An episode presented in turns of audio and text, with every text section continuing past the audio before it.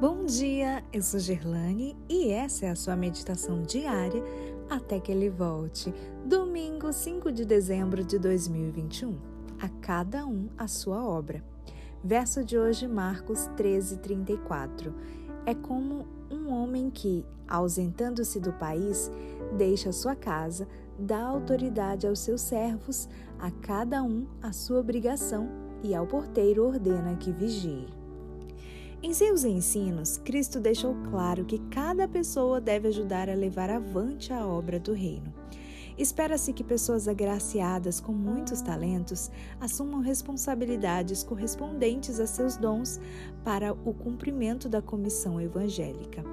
Deus exigirá muito delas, mas mesmo alguém que só possui um talento deve ocupar um lugar especial e fazer uma obra que ninguém mais pode fazer.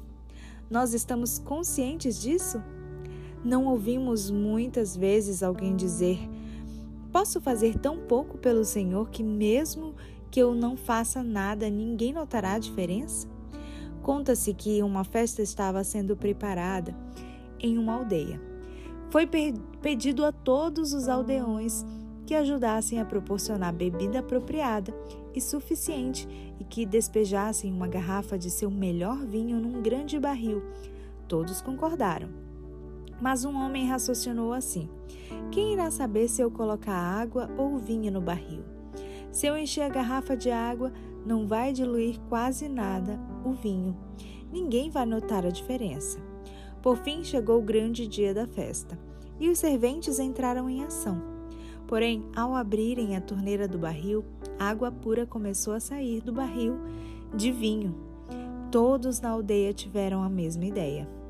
O texto bíblico de hoje diz: é como se um homem desse a cada um a sua obra. Deus chama algumas pessoas para serem evangelistas da página impressa, outros para serem médicos e dentistas outras ainda para ministros, professores, escritores, enfermeiras, secretárias, impressores. Todos têm seu lugar no plano eterno do céu. Todos devem colaborar com Cristo para a salvação de almas.